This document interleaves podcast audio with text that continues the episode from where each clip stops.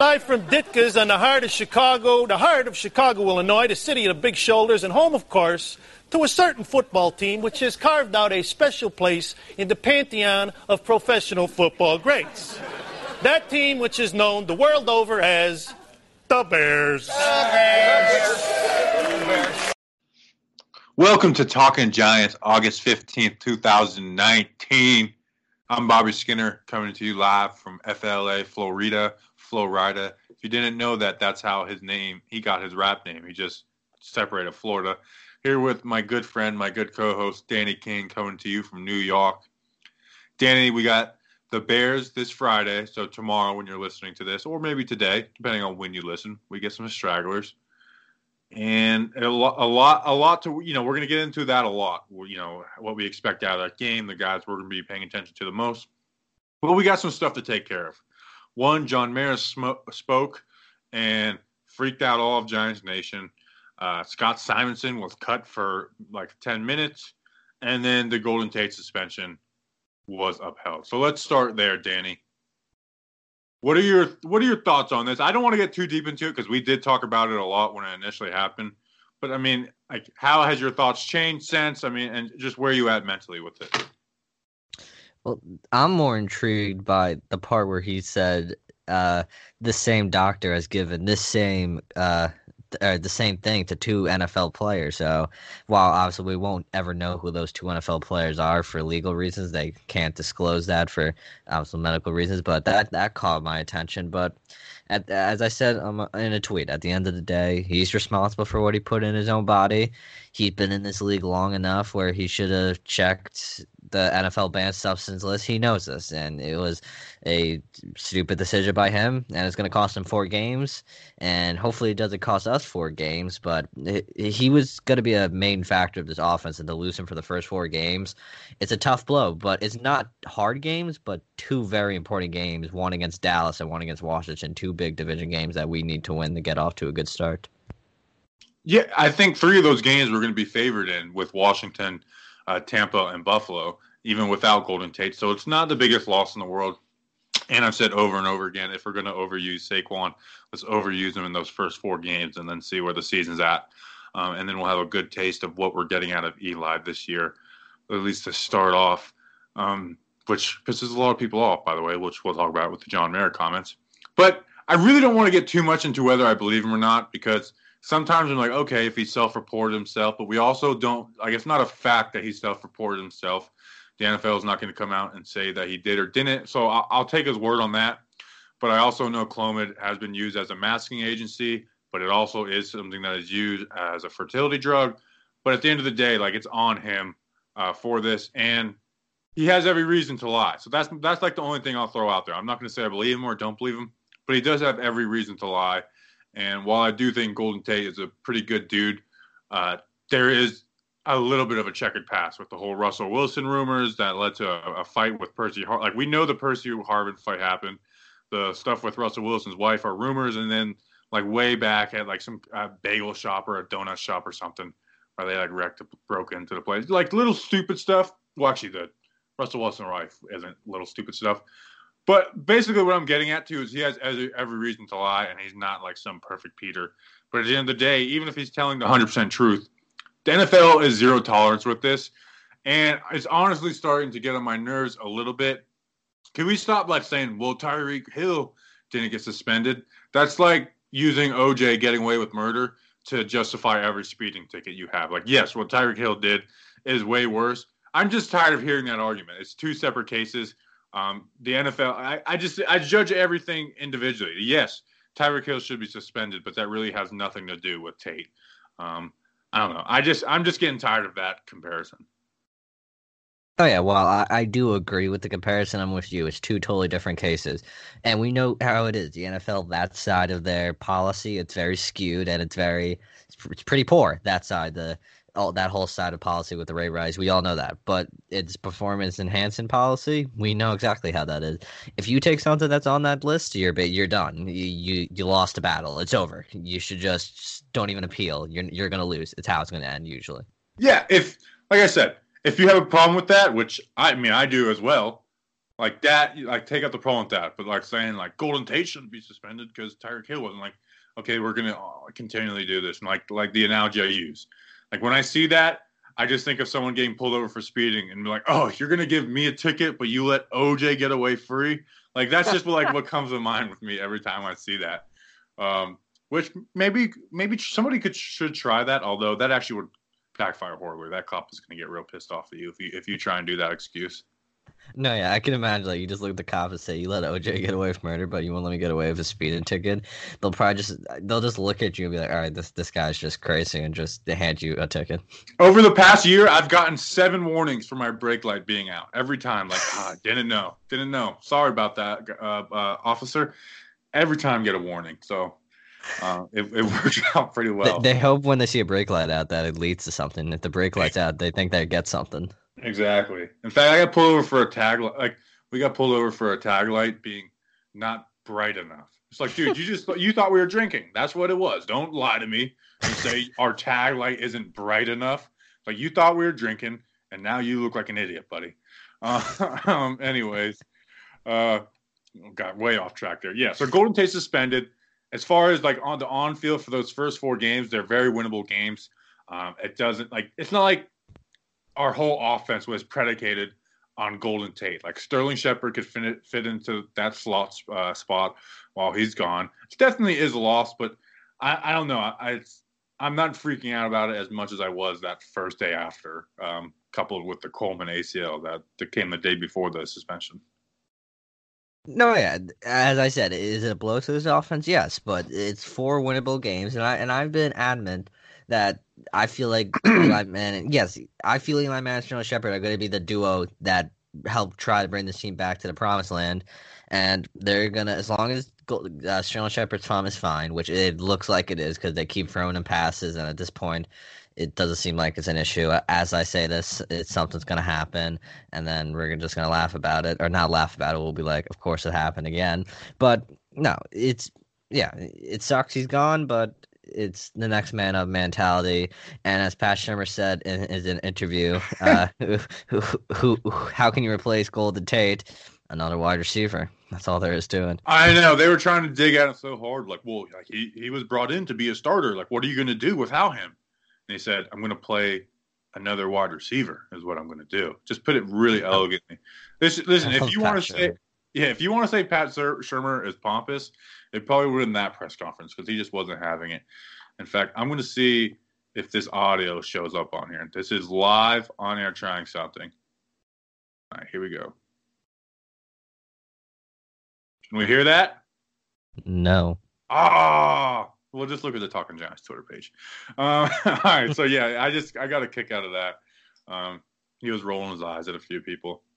So, all right, next on the list, we'll get to John Mara after this. What you know, his comments. Uh, Scott Simonson. This was so weird, man.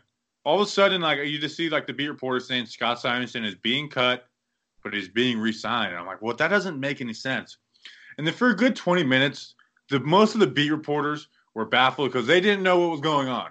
They got told by somebody else, like like uh, an outside an outside like uh, like news site or blog or whatever, just looked at like the releasings and saw like Scott Simonson on the official because the team didn't announce it. Like nobody within the organization like told anybody. Um, and they were baffled, like, oh, it's uh, um, bookkeeping, and and I was just like, well, like, what does that mean? They're like, uh, the Giants are they're the reason they're like they're like defending why they didn't know. It's like just say that you don't know and you're way waiting here. They just kept on calling everything bookkeeping. And then finally, Dan Duggan, who we like a lot and, and comes on the show here and there, he said, I'll, I'll just read it. To clarify the Scott Simonson bookkeeping matter, essentially it's an accounting issue. Here's the explanation per source. Simonson re signed in February. So that technically qualified as an extension, and therefore he wasn't eligible for a minimum salary benefit contract.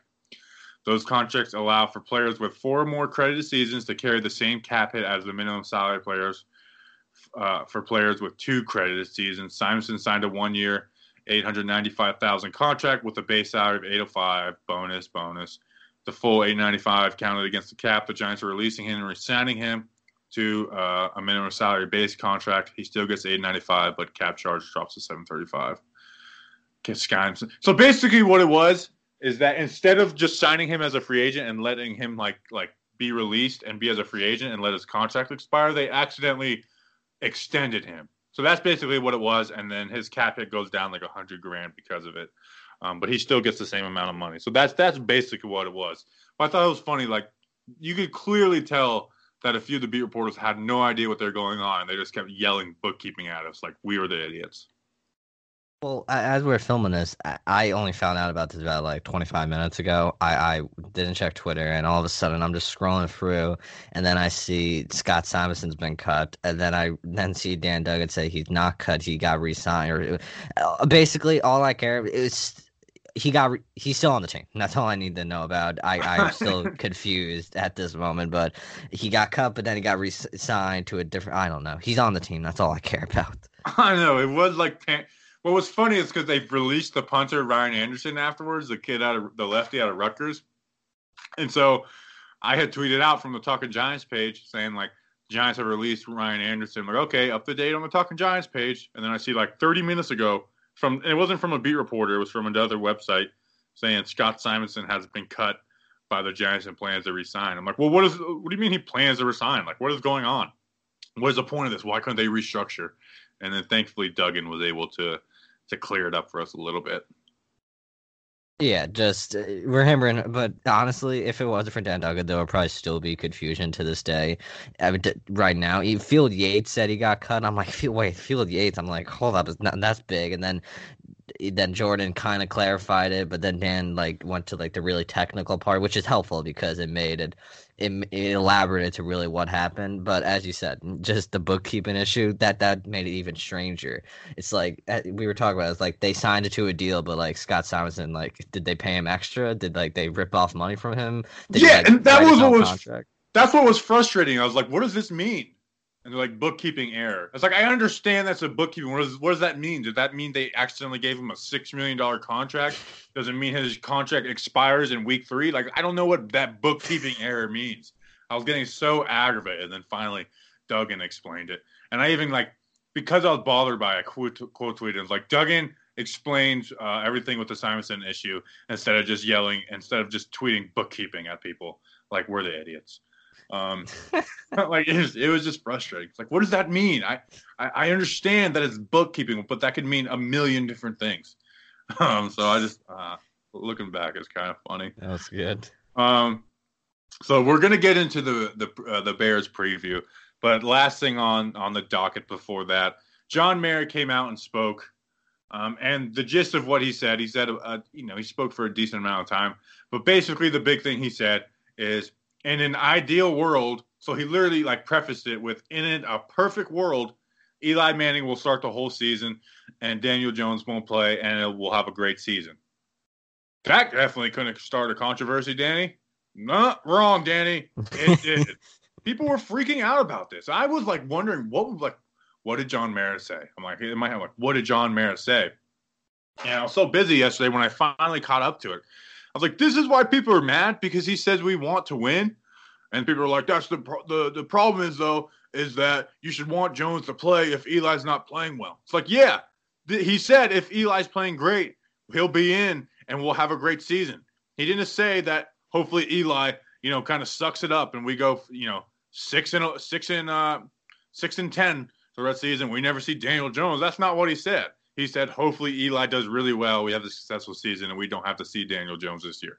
That's what he said. So people are like kept on coming at me, being like, "Whoa, like we're not going to see Daniel Jones. They're just going to let Eli suck it up and not be good this year." It's like, no. What he's saying is that Eli's a starter, and hopefully the starter does well. I, I don't understand how that's that hard to comp- comprehend. People were calling him a disgrace for this. I, I, I was blown away by it. I think it, it just kind of came out wrong. It's like it, no, if if John Mara could have said anything, John Mara could have said like we're gonna go and save children in Guatemala, and then like this freaking scumbag. How about you worry about your tight end death, not the children in Guatemala? it's like when they did the crack for cancer thing um, with like the eggs, and literally people were just like literally like roasting him for that. It's he could have said anything, and I promise you that people would have been mad about it No, yeah, it, it was. Yeah, I, I, watched it. I, I didn't see the outrage.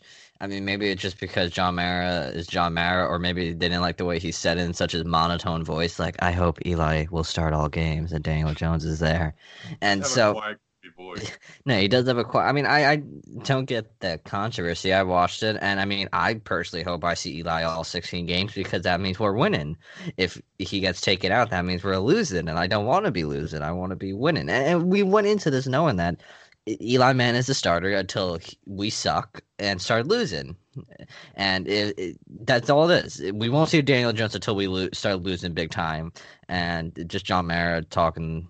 Just he, he just bothers people because he's got he was part of the reason why Odell's gone, why Landon's gone. He was part of the first Eli benching. So even though now people want Eli gone, I don't know. We are such petty fans, Giants fans. We are we we are. I feel bad for John Mara sometimes. Like we're we're just so annoying. We're like, oh, you can't do anything right, even though you're the owner of this team, and give us the joy.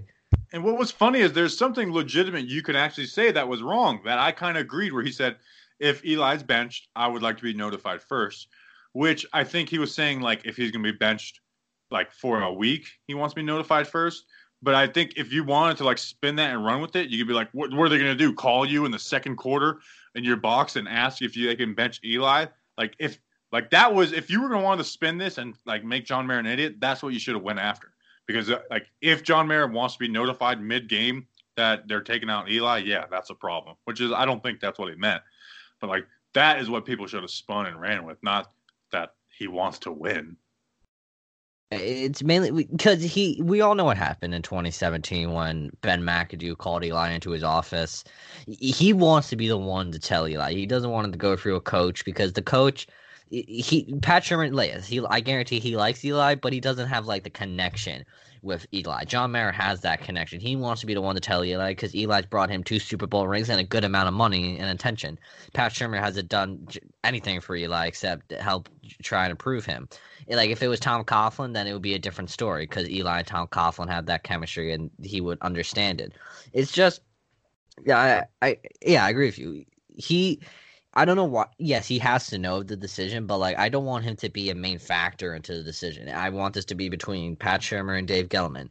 John Mara should just be there and be like, okay, I, I understand, just so he's informed of everything. He shouldn't be making part of a very crucial decision to this franchise. That is Dave Gettleman's and Pat Shurmur's job. Yeah, and that's a reasonable take. Not that how dare this scumbag want the team to win with their starting quarterback that it blew my mind. It really did. I think it's just people can't stand John Mara and they're going to be mad. We didn't have anything to get mad at for the past few days. So look, he came out and Giants fans were cracking their knuckles, ready to say they were like watching him with like owl eyes, and he said something. They're already on Twitter typing away. it was it was pretty brutal. In fact, I you know I I made the the compilation video of the how dare you, and I was like I wanted to post it on the. You. I wanted to put on the Instagram and Facebook, but I was like, I don't know if they get this. I think this is just like a Twitter thing, and maybe that's maybe that's where like we shouldn't even be talking about this because I bet you like like people that aren't on Twitter have no idea that like this was this huge issue. Just, just know Twitter is a very different place than Instagram and Facebook. You all are very calm. Twitter, if if you like put like an uppercase uh, C in where it's not supposed to be, you'll get in trouble instantly. That's what Twitter is. It's just a very dangerous place. Twitter. Yeah, follow us on Instagram and Facebook, Talking Giants. All right, let's do a little preview of the Bears Friday night. So you know, we'll we'll come with an episode Monday morning. We're not going to do one Saturday because nobody listens to podcasts on the weekend, um, and the people that would are going to listen to us when we do it on Monday. So we're going to do it on Monday. Basically, I went and looked at because I remember week three last year, the Bears didn't play their starters, and everyone like I remember Bears fans freaking out being like, well, this is supposed to be getting us ready for the regular season. We're not playing them. So I went back and looked, and the second preseason game last year, the Bears starters only played one uh, one series. So I would expect the exact same. I think Matt Nagy doesn't believe in playing his, his starters in the preseason a whole lot. So don't expect to see the Bears starters, uh, you know, play a whole lot. It'd be probably similar to the Jets. Although I think Pat Shurmur has made it clear that the Giants are going to play their starters for at least a few series. They want to see more out of Eli. They want to see more out of Jones. Uh, so Eli has to play well. not because it matters, but because people will be breathing like like freaking out if he doesn't play well and Daniel Jones does. Um, so let's just go into our, our three players to watch for, and we'll let it branch out from there. Danny, why don't you start us off? So the three players, I'll, I, I guess I'll say mine first, and then wait. So I'm I doing one by one? I'm just gonna ask. One by one by one. All right. So that song goes. That song's two by two, so yeah. it didn't really work. One by one. So while we're on it, might as well not delay it. First player I got to watch Eli Manning. Reason being, he needs to be better than. Well, this isn't his fault, but I got to see more than one for one for three yards. I need to see. He's been throwing the ball deep in practice. He's been doing. He's been doing well in practice, and then the the taste we got of him was one for one for three yards. That was like it was like, oh, could Eli be good? But then it was like such like a disappointment that that only happened. But I think the Giants knew because obviously they knew there was definitely bad weather in the area, and they were aware of that, and they decided, all right, let's just pull Eli now. Let's give Daniel Jones at least a series because that's all we can possibly guarantee it, and that's what happened. And then after that, he got pulled. So I expect, well, week three is going to be the real warm up game, and Eli will probably play first quarter, second quarter, uh, probably up till halftime. Eli will at least get maybe two free drives. I'm I'm leaning more towards the two sides, and that's what the game plan was last week. And then Daniel Jones will get the ball. He, he but he's just got to prove that he can throw the ball deep well because that Red Ellison thing is still people are still gonna hold that. Up. He needs to go out there and be Eli that he's been in practice. Throw the ball deep, make good passes, just make good decisions. That's all I want to see from Eli in his two drives that I expect to happen. Yeah, I agree. And stepping up in the pocket. Now you got two really good guards, a center who we trust in Halapio, and a better tackle than Mike Remmers against a, uh, a really good Bears defense. I don't know if Khalil Mack's going to play, but they will have a starting defensive line out there. Step up into that pocket and throw the ball downfield. Don't settle for checkdowns. And we talked about it when we were talking about Daniel Jones' week uh, preseason game. Checkdowns were there. Checkdowns were there. Checkdowns would have been the safer play. Some would even call it the smarter play, but he took chances. Eli, you got to do it. Um, so yeah, and I, and Pat Shurmur, let's not like run these three yard routes. Um, we're like these designed like fullback passes, like the spider spider X Y banana, you know, Gruden plays that go to the fullback. Run run plays where he has to read the defense downfield and and throw it on on an outbreaking route to beat a safety. So that's that's what I want to see out of Eli. Um, my first guy is going to be Mike Remmers. Mike Remmers. Let's see how you do against uh, a Bears, a, a, good Bears defensive line. He had one bad play in that first game in 11 snaps, which isn't great, but it's not bad, and it's a lot better than Chad Wheeler, um, who I, th- I, almost thought about putting Chad Wheeler on this guy, uh, this this guy's uh, the players to watch, which he is a player to watch. But Mike Remmers, go out there, have another really good game, be a little better in the run game, and don't have any mistakes in the pass game. I want to see what we can get out of Mike Remmers because really, I think I think our trust from Solder to, to Zeitler, I think we all have good trust in them, including Halapio, and and Remmers is the guy that is kind of the iffy one. Um, so uh, Remmers is definitely a guy to watch for me.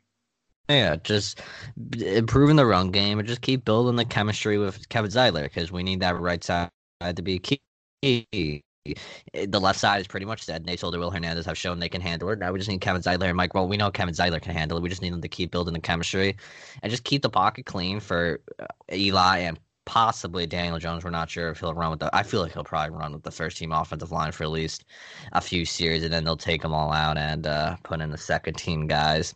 But on the offensive line, the next guy I'm I'm gonna be looking out for is uh, Nick Gates because he did not have a good first preseason game.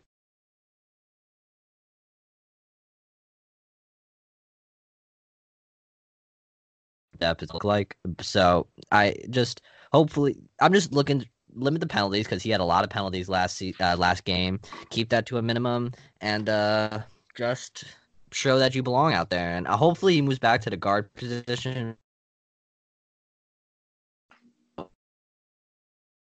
Danny, turn your camera off. You're breaking up.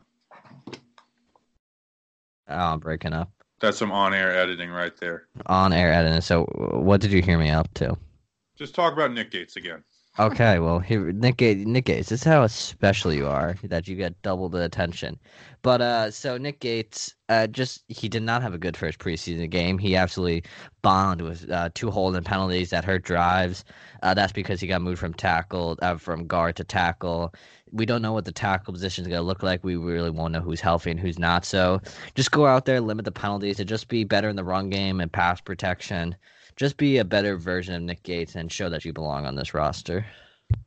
Yeah, I'm definitely because when you, we talk about this pre-show, Nick Gates is definitely going to be somebody I'm watching. Him and Chad Wheeler, big days for him. Um, Chad Wheeler, like I said, uh, when we were asked about surprise cuts, I can see Chad Wheeler being a surprise cut. Nick Gates plays well, and they want to keep Big George on the roster. My next guy is going to be Julian Love one, where are we going to see him at position wise? Are we going to let's let's see him at safety? If we're going to have him as a backup safety, let's let see him get some safety reps, um, which we could see with Grant Haley, uh, hopefully playing this Friday. So I want to see him get some safety reps, and I want to see him be uh, to trust himself a little more, be a little more confident pregame. He kind of caught his groove as the game went on, had a really nice pass deflection, uh, you know, had some lockdown plays, but he did struggle in that first drive on some mental errors.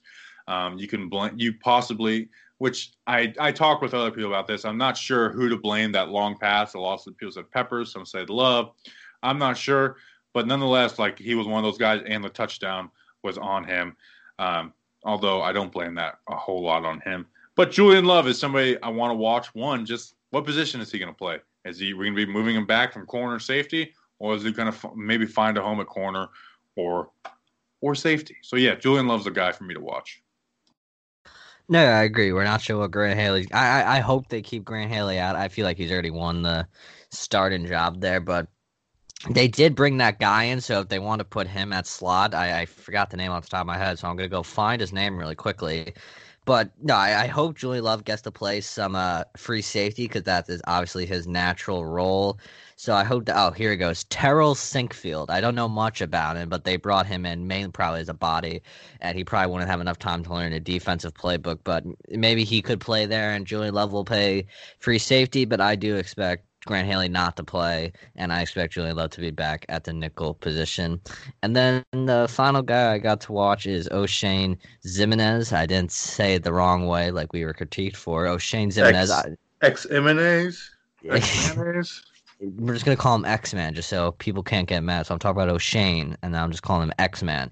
So uh, he had didn't have the best start. He he wasn't really a factor in that first preseason game. He there's that touchdown that we it's hard to it's hard to blame him for it, but we're gonna blame him for it. So I just want him to. He was a rookie. I just want to see him improve, uh, show he's better version of himself than he was last week, and that he can be a factor in a Chicago game. And I, I mean, don't get me wrong. The the competition he's playing right now is probably a little bit. Some of them are better than what he played down in Old Dominion. So this this probably. is not, nothing. Definitely, there's nothing wrong with him going up against second string guys, third string guys. Like the same for Daniel Jones going up against the second team Chicago defense. That's not bad. That's mo- more better than what he played with at Duke. So just go out there and just be a better version of yourself. That's all. I, I just want to see improvement from promotion. I want to hear his name more in a good way, like make a good tackles, just or even get in a sack. Just do something, Oshane. To make me seem smart. Hey, Daniel Jones sucks because he went against second stringers without Saquon, Evan Engram, Sterling Shepard. Hadn't you heard, Danny? Uh, my last guy is going to be R.J. McIntosh. His best game last season was against the Bears in limited reps, but he had a really good game. I want to see him get a lot of reps.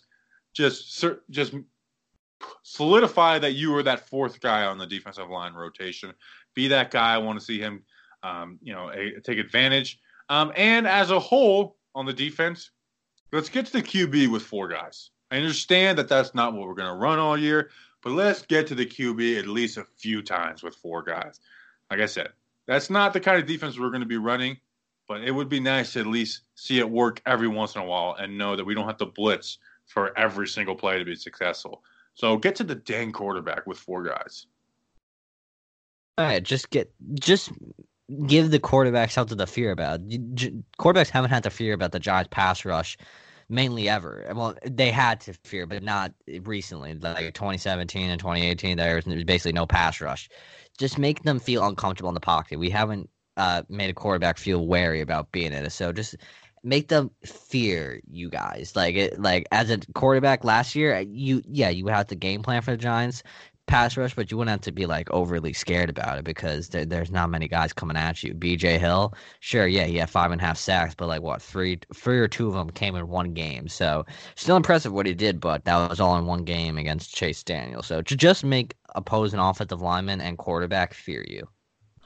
So Daniel Jones, wouldn't it be something if he went out and didn't throw an incompletion again? Wouldn't that just be hilarious just to throw that right back in the media's face again? Daniel Jones, I think he might listen. Do not throw an incompletion.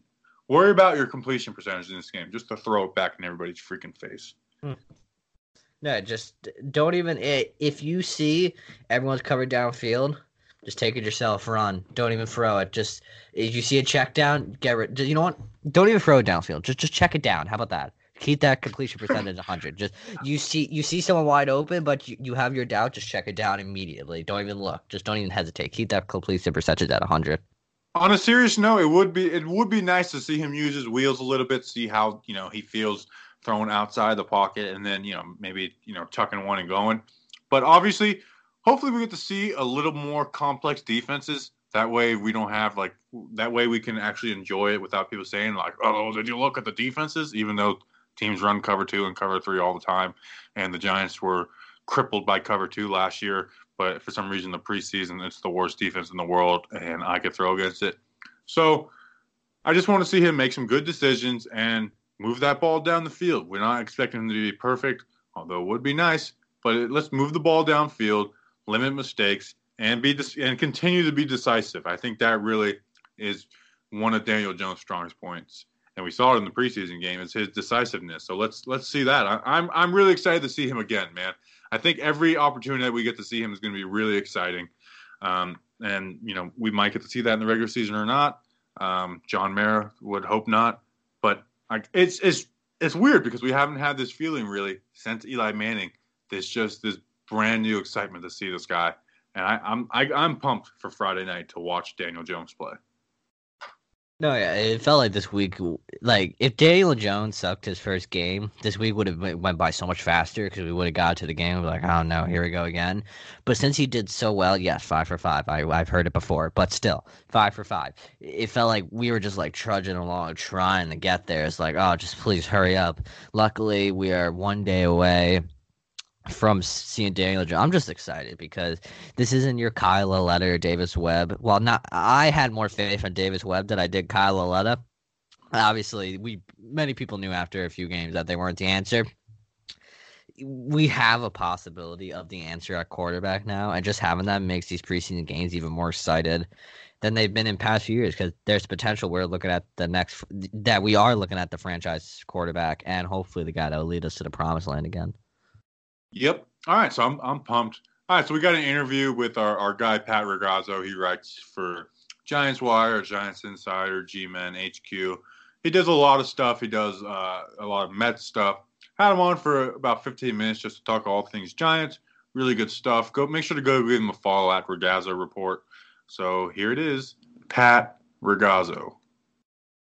Some of these guys got to get their head out of their ass around here.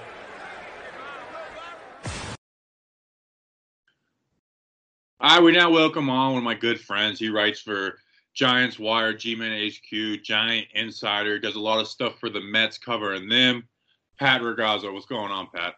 Bobby, how's it going? Thanks for having me on. I'm glad to be here. I know, man. I've, I've kept on delaying. Like, come on, I got, I got to cancel. You got to cancel. So finally, they get it, get it, get it done. But before we start and talk about all the, you know, the Giants and whatnot, kind of like give us some insight onto where you, you know, how you got your start and where you are now.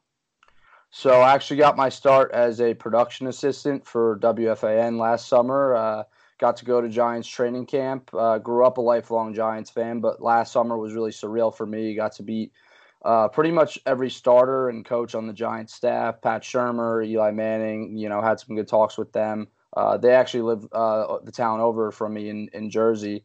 And uh, from there on, you know, I started writing and writing for the Mets. Got hooked up with them in December, and started writing for the Giants too. And you know, been chasing the dream ever since. So, you know, it's it's it's been fun, but it's also been a grind. So, and that's how I, uh, you know, stumbled across you and uh, Talking Giants, and uh, you know, humbled to be on the show. Oh yeah, of course, man. You know, we've exchanged DMs, and I, I enjoy your work. Um, something that uh, you know, when me and you first got hooked up, you interviewed Tae Davis, who's a guy I've talked with, a guy I like a lot. You know, we've you know we've gotten a chance to interview a bunch of people, but he's somebody I really like on the field. From your interview or, or from watching him, what is something that like stuck out to you from him, and then we could go on to the rest of the team. Well, for Tae, uh, what sticks out to me about him is that he's really fast. He's a very good coverage linebacker because, of course, I'm sure, as you know, he's a converted safety from college. And that's something that James Bettcher and Gettleman liked for this defensive system. Um, but at the same time, we did watch, you know, film from the first preseason game, and I'm not going to buy too much into it yet because Tae did, you know, wind up taking over the starting role last year at inside linebacker, and he played pretty well. Wound up starting over B.J. Goodson, who they're now competing with. But at the same time, uh, you know, he he didn't have an, a bad first preseason game, but at the same time, there were a couple plays, you know, where like he looks like more of a defensive back and not, you know, uh, that more like that Ryan Connelly type, who's like a filling, hard nosed, downhill linebacker, middle linebacker that you know you want and uh, at the middle of your defense. So, but I but I like Tae. I think that he's a pretty nice player. It's just you know he plays a different style of inside linebacker than than what you're used to than what we're yeah. used to. Yeah, I agree, and I've been like banging this drum. Like, yes, he's he's good at, in the coverage, but there is times where he's just hit the hole a little quicker, and he did a better job in that preseason uh, game one. But there also was a couple times where he needed to do a little better job of that. So going to the rest of the team, though, and we we seem to start every interview we do about the quarterback situation. And then John Mara had the comments about, you know, hopefully Daniel doesn't play at all. Where do you stand with the QB situation? Like, are you someone that's like start Daniel Jones week one or give Eli a chance? I mean, where do you stand with all that? First off, with the Mara comments, um, I mean, people are like going on. They're like, oh well, you know, you use such a high pick on him. Like, why would you hope he doesn't play? But you know, that's just like it. The whole statement being taken out of context because he said it in the in the light that he hopes that Eli plays well and the team plays well and that they're in it, you know, to where they don't have to make a, a change at quarterback. Because more than likely, it seems like Jones is only going to play, you know, as of right now, as of the plan, Jones is only going to play if the Giants are, you know, out of it. Say they're two and five after seven weeks, like then Jones will probably play. At the same time, now I was at the preseason game on Thursday, and I loved what I saw from Jones. He really he looked like a like a seasoned veteran in the league with his decision making, you know, his snap throws, and he was putting the ball where he wanted to to put it. Like I honestly thought there was an over under whether he was going to throw an interception or not, and you know I I actually bet the ten dollars to uh to, that he would throw one because I thought he was going to be nervous. You know, that's no knock against his hey, if, if the rain didn't happen, we might we might have gotten one in this whole this whole week might have been changed a whole lot. But yeah, I hear you. Either that or we would have gotten another touchdown pass because Jones really he looked really good, and I'm excited to see what we're going to see from him the rest of the preseason. And, and I said this too, and I've been saying this since last Thursday. If he balls out like he did in a larger sample this preseason, he deserves to start because they did pass up the best pass rusher in the class in Josh Allen out of Kentucky to get this kid because he was their guy you know, quarterbacks who are taking that high in this league now, they don't sit. It's not the Kansas City model that doesn't come along very often. The Aaron Rodgers you know, you don't see that anymore. This guy needs to play. If he earns it, he deserves to play. Best player should play, give us the best chance to win. Yeah, I agree with you 100%. I, and I think Eli will right away be better than Daniel Jones.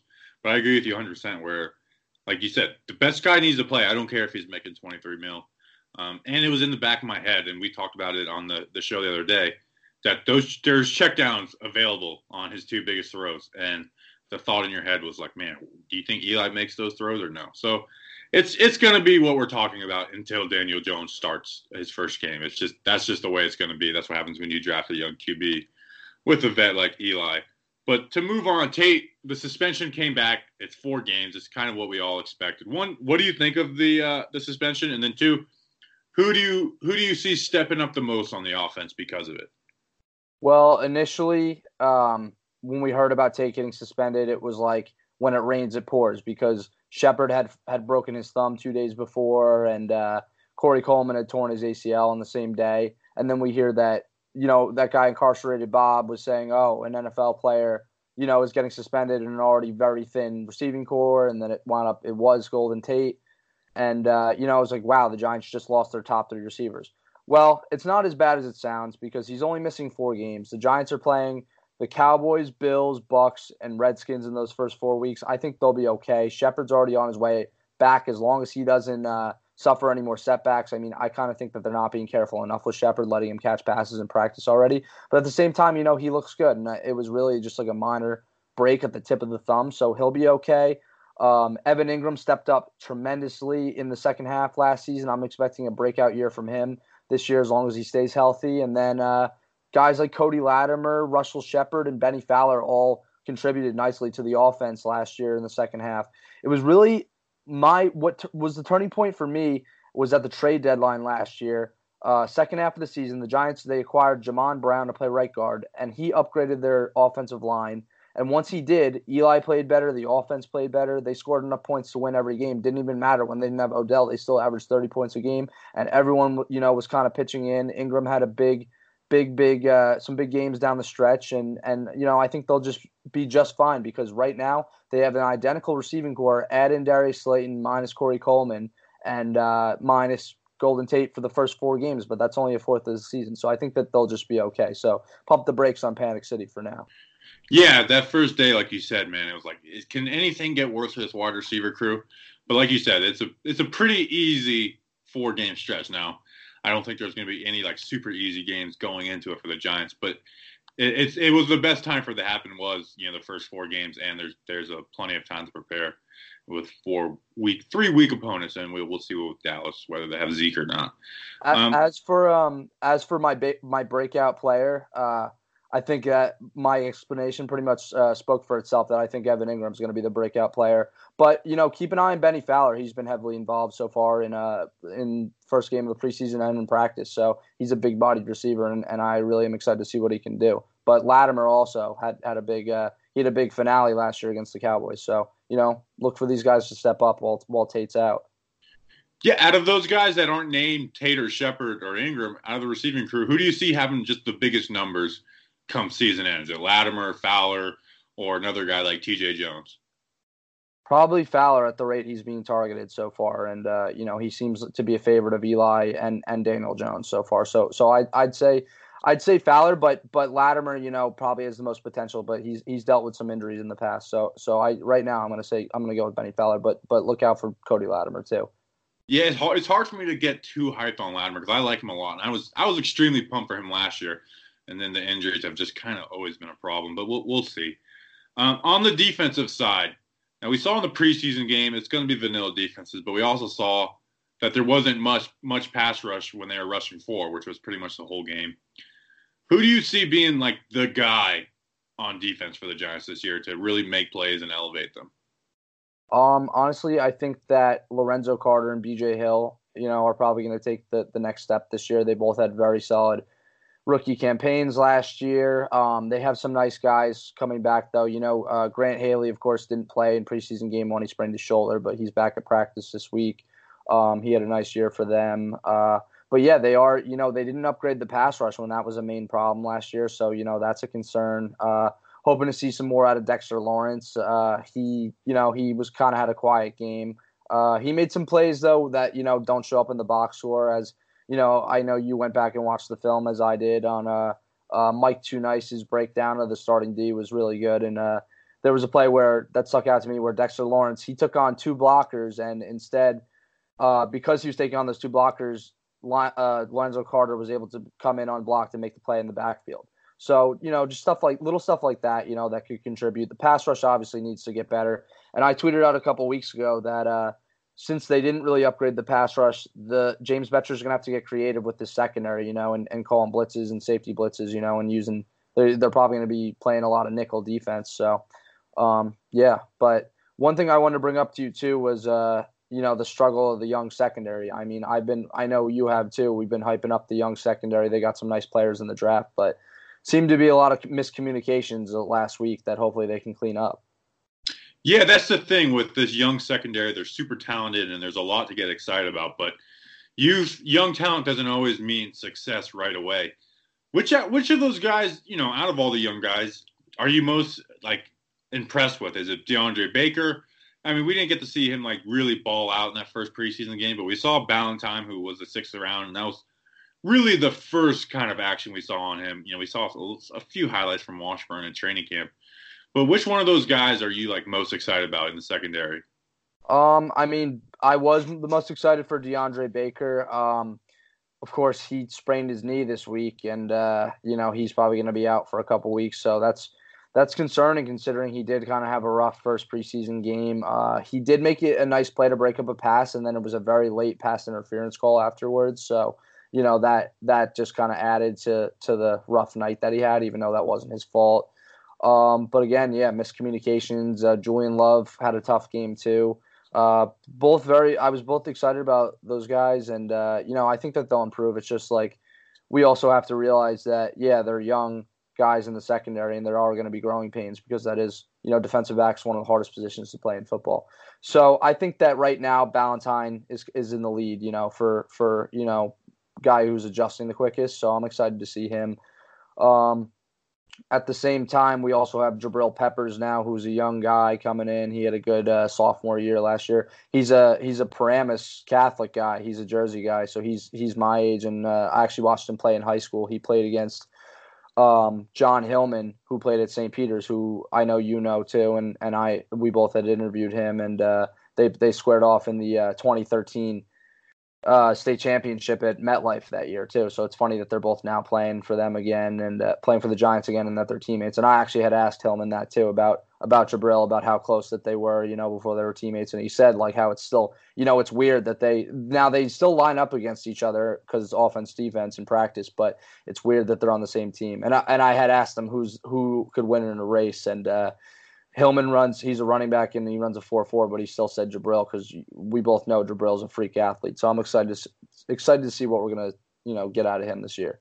Yeah, he's such a wild card, man. There's like you know he did make a lot of improvements and he could be so exciting. We saw that on the on the dropped interception that what he can do. There was somewhat of a busted coverage, but yeah, he's gonna be really exciting. And you mentioned John Hillman. Uh, I was glad his interview with you was a lot better than mine. That my that that one was pretty bad on my part, but you did a good job. So Pat, before uh, we let you go, where can people find you?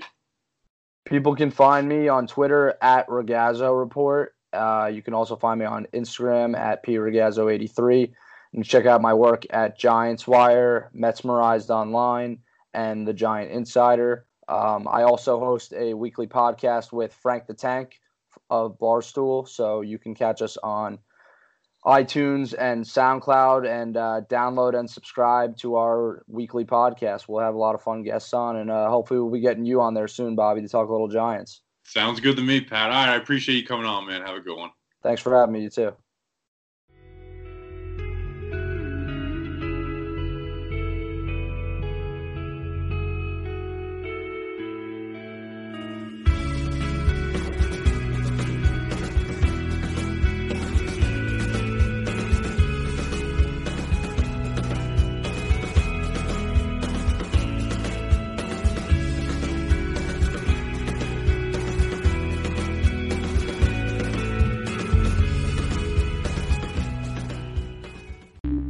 Podcast you just heard was made using Anchor. Ever thought about making your own podcast? Anchor makes it really easy for anyone to get started. It's a one stop shop for recording, hosting, and distributing podcasts. Best of all, it's 100% free. Sign up now at anchor.fm slash new. That's anchor.fm slash new to get started.